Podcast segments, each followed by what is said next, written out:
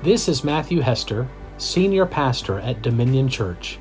I want to thank you for joining us this week on the Dominion Church podcast experience.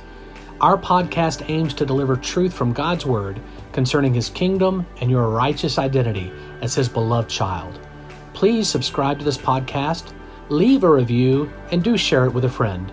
We pray that you are blessed, challenged, and changed by what you're about to hear.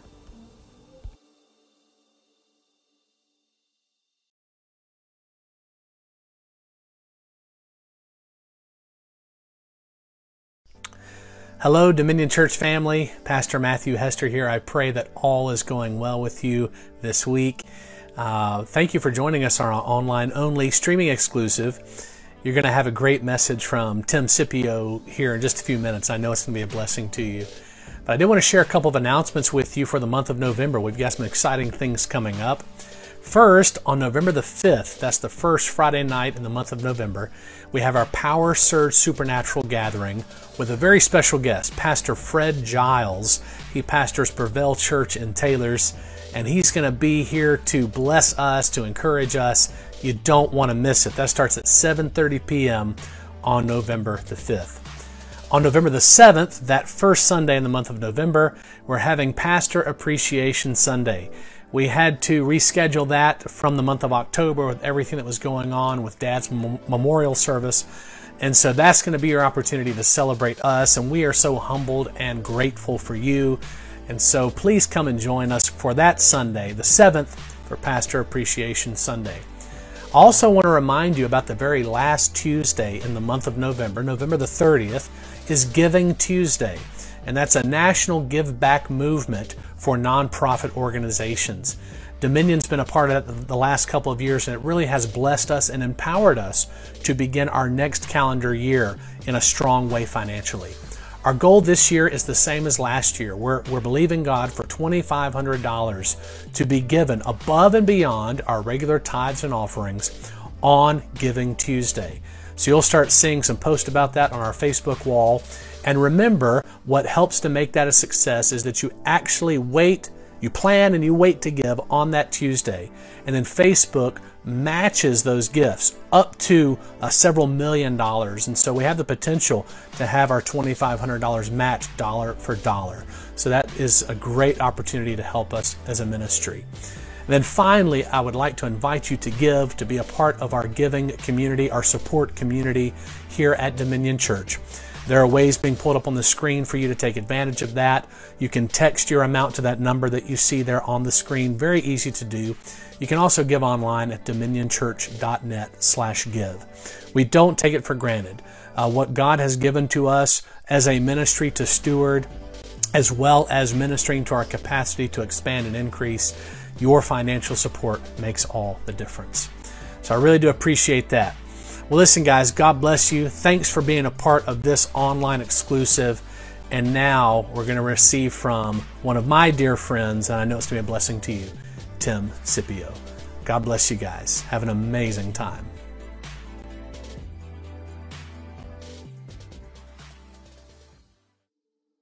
Good evening, my people in Facebook land and Dominion Church International, and all my family and friends, and all the friends of Dominion. We are here today having an evening recorded service, and I'm Tim Scipio. I'm one of the leaders at Dominion Church International, and uh, we are here in this fabulous church of Prevail Church. Uh, Pastor Fred Giles has given us the opportunity to be here and and uh, share tonight here at his uh, his his place, and uh, so we appreciate him and all of his family and, and friends allowing us to do this tonight. Uh, I am excited about sharing tonight.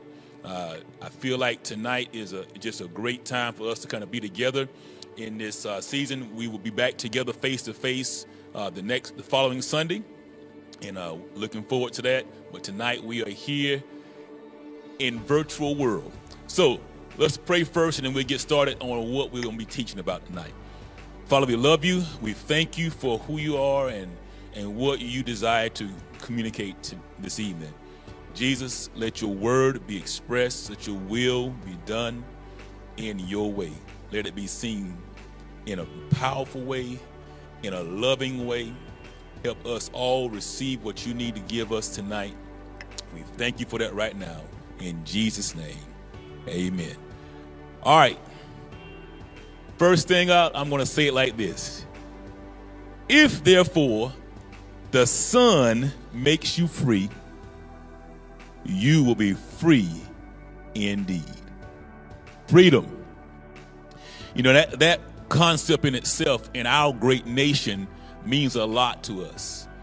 You know, if you're talking about the Declaration of Independence that was declared back in 1776 when we announced our freedom from the tyranny of the King of Great Britain, or the Emancipation Proclamation that was declared back on January the 1st, 1863 by Abraham Lincoln, where he declared that all persons held as slaves within the rebellious states are and henceforth shall be free. Now, you know, when he made those declarations, and when those declarations were made in 1776, it didn't just happen, right? It happened when people put forth a concerted effort to enforce and establish that freedom. So it shouldn't be a surprise when Jesus says, Therefore, who the Son makes free will be free indeed. That, hey, maybe the freedom he declared over our lives may also require some type of effort, maybe require some type of established aggression to, to establish in our own personal lives.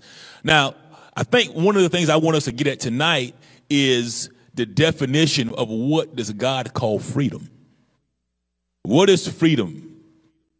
And so, especially freedom for a Christian believer, it's an intriguing idea, you know, because in our culture today, our culture communicates a type of freedom on in our in our movies, in our songs, in our relationships and how we conduct ourselves with each other, uh, how we dress.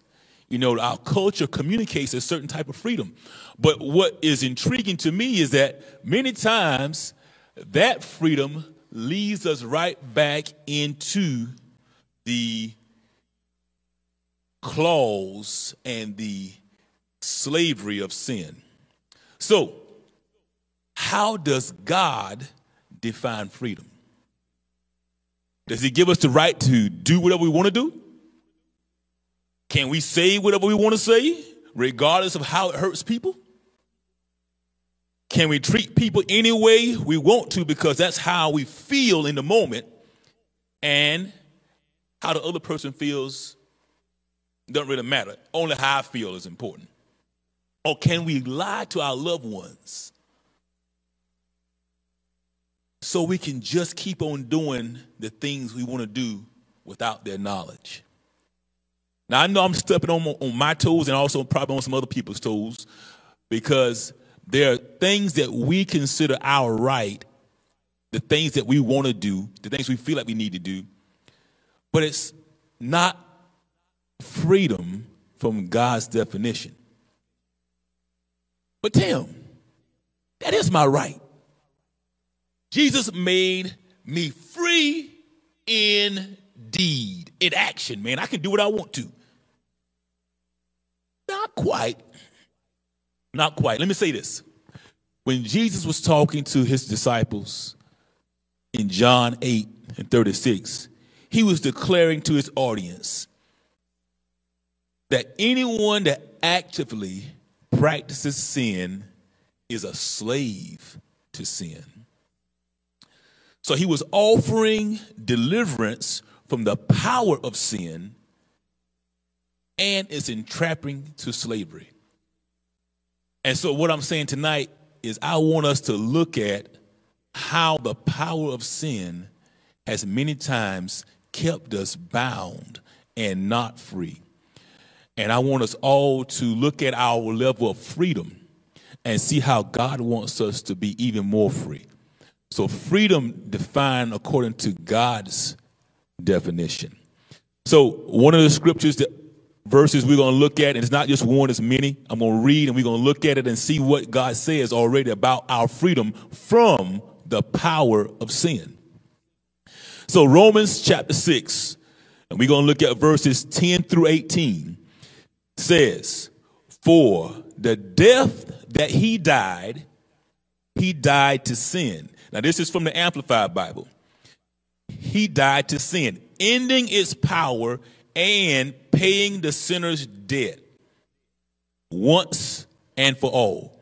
And the life that he lives, he lives to glorify God in unbroken fellowship with him. I love how that says, in unbroken fellowship.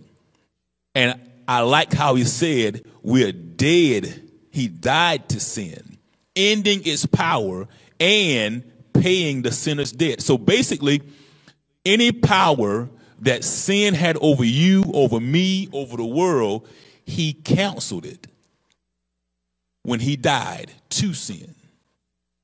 Verse 11 says, Even so, consider yourselves to be dead to sin and your relationship to it broken, but alive to God in unbroken fellowship with him in Christ Jesus. So Jesus is establishing, or Paul is establishing right here, that because of Jesus, you now can consider yourself dead to sin and your relation to it broken. So there's something there that has been established. There's a freedom there that has been established. We have been made free from the power of sin and our relationship to it is now broken. So in my mind, that's a, that's a certain level of freedom. That's a defined freedom for us. So let's look at that even more so but alive unto God. So we define freedom by saying, I am dead to sin. My relationship to it is broken, but I am now alive to God. Dead to sin, alive to God. Broken relationship with sin, unbroken fellowship with God defined freedom. Defined freedom. Let's keep on going. Let's keep on going. Therefore, verse 12, do not let sin reign in your mortal body so that you obey its lusts and passions. So let me say this right here. This is where, like in the Declaration of Independence and the Emancipation Proclamation, there had to be something done in order to make sure you still had that freedom. We still got bodies. You living in this earth suit. I got one, you got one, my son has one, Pastor Fred has one. Everybody has a body, an earth suit. The thing about that earth suit is it still is influenced and can be influenced by the lusts and passions of sin. So, we can be influenced by the lust and passions of sin. Where? In the body. So how we were raised, how we were how we were loved or not loved, traumas in our lives, hurts in our lives, sins we committed in the body, all that is memory to the brain. The brain itself has memory. And sometimes we get triggered by how we actually were raised or not loved or whatever happened in our lives or just the lifestyle we live. We have a memory of all that. It's in the brain, it's in the body, it's in the mind. And the body demonstrates those things. Now, sin itself, the power of sin, tries to work itself in our body. So what do we have to do? We have to not let sin reign in our mortal body. Why? Because if we obey the lusts and passions of sin, then you are now offering yourself. If we keep on reading, it says, Do not go on offering your members of your body to sin as instruments of wickedness, but offer yourselves to God in a decisive act as those alive raised from the dead to a new life, and your members, all of your abilities, sanctified, set apart as instruments of righteousness yielded to God. If you yield yourself to the lusts and passions of sin in the body, you really become a slave again to those things. But if you, it says right here, but offer yourself to God in a decisive act. Freedom means you have the ability to choose. A decisive act. You have the ability to choose to not let sin, the power of sin, its the lust and passions reign in this earth suit that God gave you to be able to express his life in the earth. So, this decisive act, man, is an act of offering yourself to the Lord. Lord, I need you right now. I am, I am experiencing the, the remembrance of things I've done. I present myself to you right now, God. That thought is coming to me, Father. I, I, feel it right now, working on me right now. I'm trying not to do it, so I'm yielding to you right now. Or I'm angry.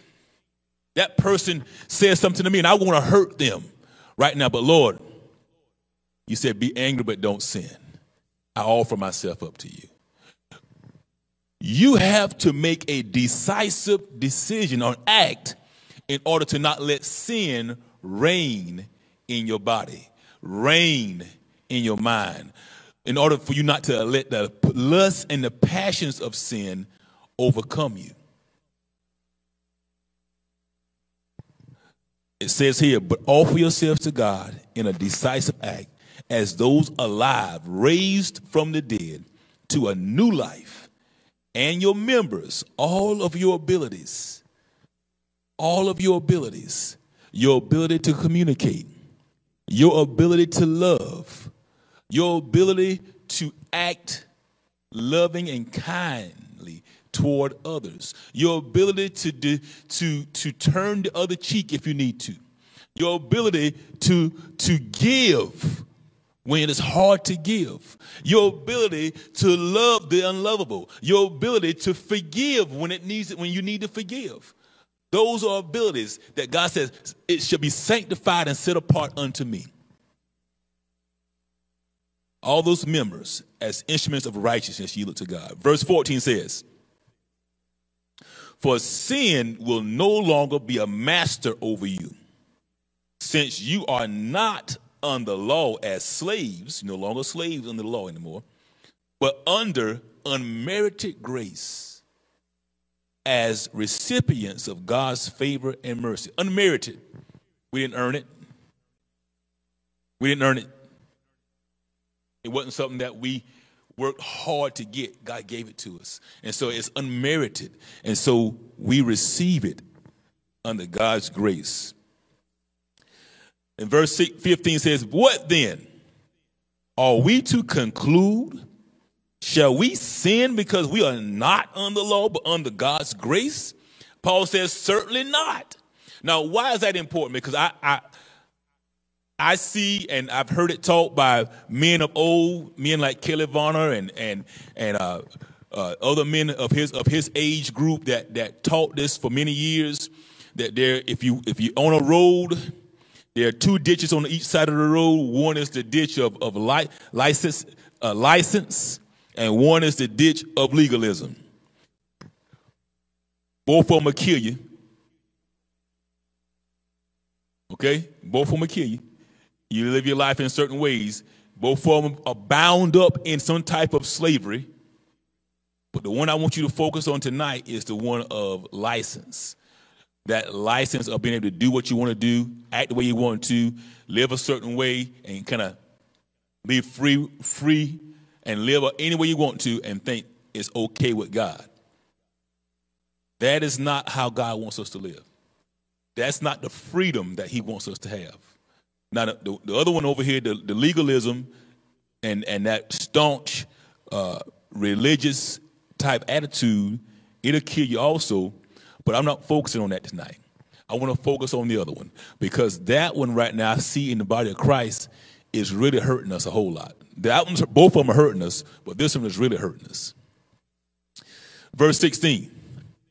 You do not know that when you continually offer yourselves to someone to do his will, you are the slaves of the one whom you obey, either slaves of sin, which leads to death, or of obedience, which leads to righteousness, right standing with God. So again, it says, we are slaves to that which we obey, basically. What we yield ourselves to is what we become a slave to, a servant to. But thank God, verse 17, but thank God that though you were slaves of sin, you became obedient with all your heart to the standard of teaching in which you were instructed and to which you were committed.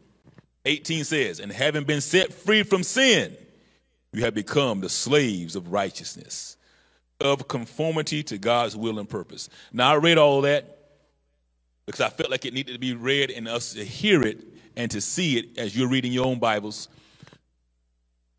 And just re- be reminded that we are no longer slaves to sin, but we are freed to be sons and daughters of God, yielding ourselves to God.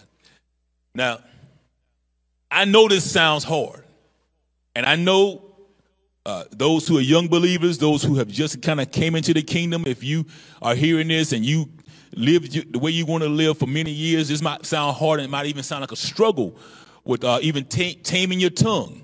Because sometimes, you know, we, we, grew up and you said what you want to say the way you want to say it, and you had a little attitude in how you said it, and you felt like it was okay to be able to do that. Some of us grew up, you know, treating people in certain ways, and and uh, when we got mad, we said what we wanted to say, and we turned our back and kept on going, and we and we thought we were good because you were honest and you were truthful, but you were not loving in how you did it. Listen, friends, I get you. I'm still struggling with my own stuff that I'm learning how to let God work in me. But I'll tell you there's some help for us. Jesus gave us a, a great example of how we should view overcoming our internal struggles. It is a picture of discipleship. And I use that word discipleship because that word right there is what he wants to do in us and with us as a community, as a people. He made disciples, and those disciples those guys are, are the ones who changed the world. He started the process, then he trained some other folk to be with him, and that discipleship he did with them is what made them ready and able to impact the culture. Discipleship is a lost word many times in our current culture. So we're going to look at Matthew chapter 11, verse 28 and 29 and, and again, this is this is what Jesus said to us when he when it when it comes down to how we overcome our own internal struggles. He said, Come to me. Verse 8, 28 says, Come to me, all who are weary and heavenly burdened. And this is the Amplified uh, Bible again. It says, By religious rituals that provide no peace. And give, and I will give you rest refreshing your souls with salvation. I'm gonna read that, I'm gonna read that again. It says, Come to me, all who are weary and heavily burdened by religious rituals that provide no peace, and I will give you rest, refreshing your souls with salvation. Verse 29, 29 says, Take my yoke upon you and learn from me, following me as my disciple for I am gentle and humble in heart, and you will find rest, renewal, blessed quiet for your souls. Now I'm gonna break that down because there's a lot in there that I want to actually to talk about. Uh, but the first thing is Jesus said, "Come to Him." Come to Him. Discipleship is a a relationship. Discipleship doesn't happen from a distance. It's, it happens people getting together, people having uh, having a heart for God and having a, a desire to learn from Him. So Jesus says, "Come to me, all who are what heavenly burden, who are weary from what your religious traditions, your, your, your rituals, your religious rituals. And listen, we always think of church when we think of ritual, rituals, but listen, we all got rituals that don't even relate to church, that keep us from actually having peace in our soul. You know, sometimes it has to do with addictions. You know, many of us have challenges with eating food sometimes. That's a religious ritual. Why? Because we look to food sometimes as our scapegoat from the, the, the, hardships of the world. We turn to food or we turn to looking at television. Or we, or we turn to drinking alcohol, or we, we turn to sex, or we turn to different things that are our, our escape, our escape from the challenges of our soul. Those are religious rituals. He says, listen, if you're weary from those things, if you have a heavy burden from dealing with all those things, and they don't provide you peace, come to me, and I will give you rest, refreshing your souls with salvation. Then he says something else that may not sound like freedom, but I tell you, it is freedom. I'm gonna tell you why. It says, Take my yoke upon you and learn from me. Now, what is a yoke? You know, in our day and age, uh, not many of us have seen the, the, the, the, the demonstration of farming like it used to be done back in the day, where you had oxen that would plow your, your, your row and plow the ground and, and get up all the fallow uh, soil and make it actually look um, like it needs to be needs to look in order to plant uh, seeds and things of that nature. So I'm going to give you an example of what that looks like. Uh, Jonathan, come on up here, and uh, my son Jonathan's going to come help me out a little bit. And so we're going we to count it. This is my boy. So we so he and I are going to act like two oxen. I'll be the big oxen and he'll be the little ox. Okay. And usually in this kind of scenario, when they hitch a big ox to a little ox, they're trying to teach the little ox how to plow a, how to, how to plow a straight row. And so Jesus says right here, take my yoke upon you and learn from me. Follow me as my disciple. So if you look at this right here, so uh, uh, a yoke was a was a um, mostly wooden in, in that day type of device that was put that was put around the necks of the oxen. So I'm gonna use my arm as the yoke from Jonathan, and then you assume that there's a yoke on my neck also, and we're together.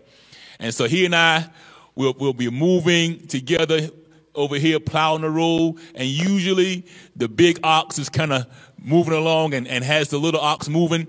And if the little ox wants to try to go off to, to the right, the little the big ox, you know, he keeps him with me and he keeps on going. If the little ox wants to go and stop, he drags him along and he keeps him from moving to other places and he takes him on down the road where he needs to go. And so that little ox that is immature, the little ox that's not very wise in how he does things, is trained and mentored by the big ox. He's learning. He's growing. He's maturing. He's taking on the same attitude of the, of the big ox. He sees how the big ox is plowing and, and doing his job and, and he's learning and being discipled by the big ox. And so Jesus uses that same analogy. Thank you, Jonathan. Jesus uses that same analogy when he's talking about us as believers. He says, Hey, take my yoke upon you and learn from me. Why do we need to learn from Jesus? Because we need to unlearn many of the things that we thought was how life should be done. We need to unlearn many of the things that we thought were the way to go. The Bible talks about, you know, many of the thoughts of men. You know, they think they, they have these thoughts about what, which way they should go, but they all lead to destruction. So let's, let's just look at that. And Jesus is saying, listen, there's some smart people out there. I mean, people go to school, they go to edu- they get a lot of good education. They go to colleges, they learn a lot of different things. Some people don't, they go to tr- get, get training in different ways. But there's a lot of smart people out there. He's even saying, even you smart folk, with all your degrees, and I got degrees too, you know, I, we can put them on the wall and show them, but, but that doesn't matter when it comes down to living life in true freedom. What matters is that we're learning from Him. And so Jesus says, Come on, yoke yourself, you who are heavily burden, you who are weary, come on. I want to give you rest. I want to refresh your soul and give you salvation from the tyranny of life, the tyranny of the power of sin. Come yoke yourself to me and let me show you how to plow your row of life. Let me show you how to plow your row and it, how it keeps you in the straight and narrow. And yes, you're going to want to move off to the side. Don't worry. You're yoked to me. So I'm going to keep you going the way you need to go.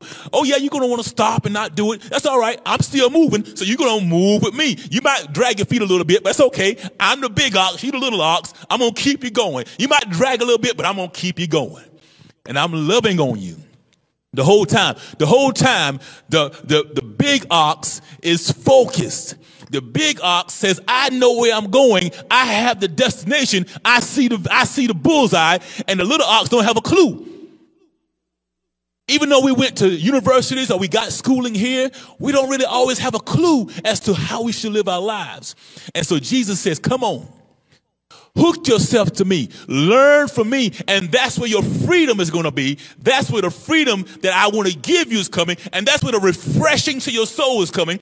And he also said right here, he says, take your yoke upon me and learn from me, following me as, as my disciple, for I am gentle and humble in heart, and you will find rest. Then he said, in my parentheses, it says renewal Renewing of your mind will come when you yoke yourself to the Lord, when you submit yourself to discipleship. Renewing of your mind about how you should live. Renewing your mind from even traumatic experiences you may have experienced as a child or even later in life. Renewing of your mind about how you should relate to, to husband and wife relationships. Renewing of your mind of how you should raise your children. Renewing of your mind of how you should look at yourself. Sometimes you look at yourself the wrong way. Sometimes you look at yourself as not able to do things. God says, I will renew your mind as you yoke yourself to me and walk with me and learn of me. That will bring blessed quiet to your souls, peace to your soul, hope to your soul. So, what am I saying? What is the Lord saying? Your freedom will come when you submit every part of your life to His discipleship. True freedom, God's freedom, is formed in the crucible of discipleship. If you have not submitted yourself to discipleship, discipleship where you learn, you're learning from the Lord.